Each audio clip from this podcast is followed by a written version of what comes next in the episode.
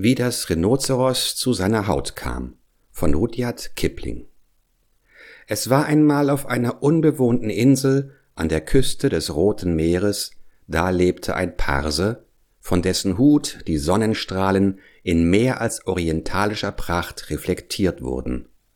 Und der Parse lebte am Roten Meer mit nichts als seinem Hut und seinem Messer und einem Kochherd von der Art, den man keinesfalls anfassen darf und eines Tages nahm er Mehl und Wasser und Korinthen und Pflaumen und Zucker und so weiter und machte sich einen Kuchen, der zwei Fuß breit und drei Fuß dick war.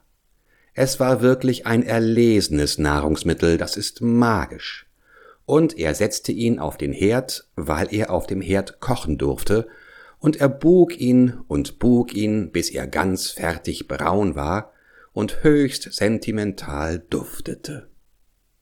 Aber gerade als er anfangen wollte, ihn zu essen, kam aus dem gänzlich unbewohnten Binnenland ein Rhinozeros zum Strand herunter, mit einem Horn auf der Nase, zwei Schweinsäuglein und wenig Manieren. In jenen Tagen passte dem Rhinozeros seine Haut ganz genau. Es waren nirgendwo irgendwelche Falten darin. Es sah genau wie das Rhinozeros von der Arche Noah aus, aber natürlich viel größer. Jedenfalls hatte es damals keine Manieren und es hat heute keine Manieren und es wird nie Manieren haben. Es sagte Ho! Und der Parse ließ den Kuchen liegen und kletterte auf die Spitze eines Palmenbaums mit nichts an als seinem Hut, von dem die Sonnenstrahlen in mehr als orientalischer Pracht reflektiert wurden. Und das Rhinozeros warf den Ölkocher mit seiner Nase um, und der Kuchen rollte in den Sand. Und es spießte den Kuchen auf das Horn auf seiner Nase, und es fraß ihn und ging, wobei es mit dem Schwanz wedelte, in das verlassene und gänzlich unbewohnte Binnenland, welches an die Inseln Mazanderan, Sokotra und die Vorgebirge des größeren Äquinoktikums angrenzt. Dann kam der Parse von seinem Baum herunter und stellte den Herd wieder auf die Beine und rezitierte folgendes Sloka, welches, weil du es noch nie gehört hast, ich nun vortragen werde. Der, wer Tod versuchen, des Parsenmanns Kuchen, wird fürchterlich fluchen. Aber das hatte viel mehr zu bedeuten, als du denkst. Weil es vier Wochen später eine Hitzewelle am Roten Meer gab und alle ihre sämtlichen Kleider auszogen. Der Parse nahm seinen Hut ab, aber das Rhinozeros zog seine Haut aus und trug sie über der Schulter, als es zum Strand herabkam, um zu baden. In jenen Tagen wurde sie am Bauch mit drei Knöpfen zugeknöpft und sah wie ein Regenmantel aus. Es sagte überhaupt nichts über den Kuchen des Parsen, weil es ihn ganz aufgefressen hatte, und es hatte überhaupt keine Manieren, weder damals noch seitdem noch künftig. Es watschelte geradewegs ins Wasser und blies Blasen aus der Nase, die Haut ließ es am Strand liegen.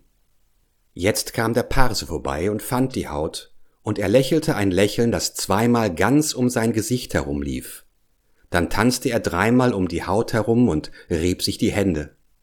Dann ging er in sein Lager und füllte dort seinen Hut mit Kuchenkrümeln, denn der Parse aß nichts anderes als Kuchen und fegte nie sein Lager. Er nahm die Haut und schüttelte sie, und er schrubbte sie und erfüllte sie voll mit alten, trockenen, abgestandenen, kitzligen Kuchenkrümeln und verbrannten Korinthen, wie nur hineingehen wollten. Dann kletterte er in den Wipfel seines Palmenbaums und wartete, dass das Rhinozeros aus dem Wasser käme und sie anzöge. Und das Rhinozeros tat das auch. Es knöpfte sie mit den drei Knöpfen zu, und das kitzelte wie Kuchenkrümel im Bett.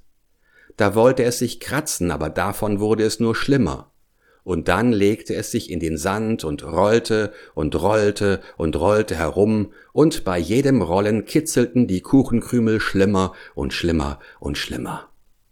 Da rannte es zu dem Palmenbaum und rieb und rieb und rieb sich daran. Es rieb sich so sehr und so feste, dass es die Haut zu einer großen Falte über den Schultern verschob. Und noch einer Falte unten, wo die Knöpfe waren, aber es rieb die Knöpfe ab und es rieb sich noch ein paar Falten über den Beinen, und damit verdarb es sich die Laune, machte aber nicht den geringsten Eindruck auf die Kuchenkrümel, sie blieben unter der Haut und kitzelten. Aber der Perse kam von seinem Palmenbaum herab, mit dem Hut auf dem Kopf, von dem die Sonnenstrahlen in mehr als orientalischer Pracht reflektiert wurden, packte seinen Kochherd zusammen und ging davon, Richtung Orotavo, Amygdala, Hochlandweiden von Anantarivo und Marschen von Sonaput. Diese unbewohnte Insel liegt vor Kap Guardafui, bei den Stränden von Sokotra und dem rosa Meer von Arabie. Aber heiß, zu heiß von Suez, darum können wir nicht buchen bei P&O oder so und den Kuchenparsen besuchen.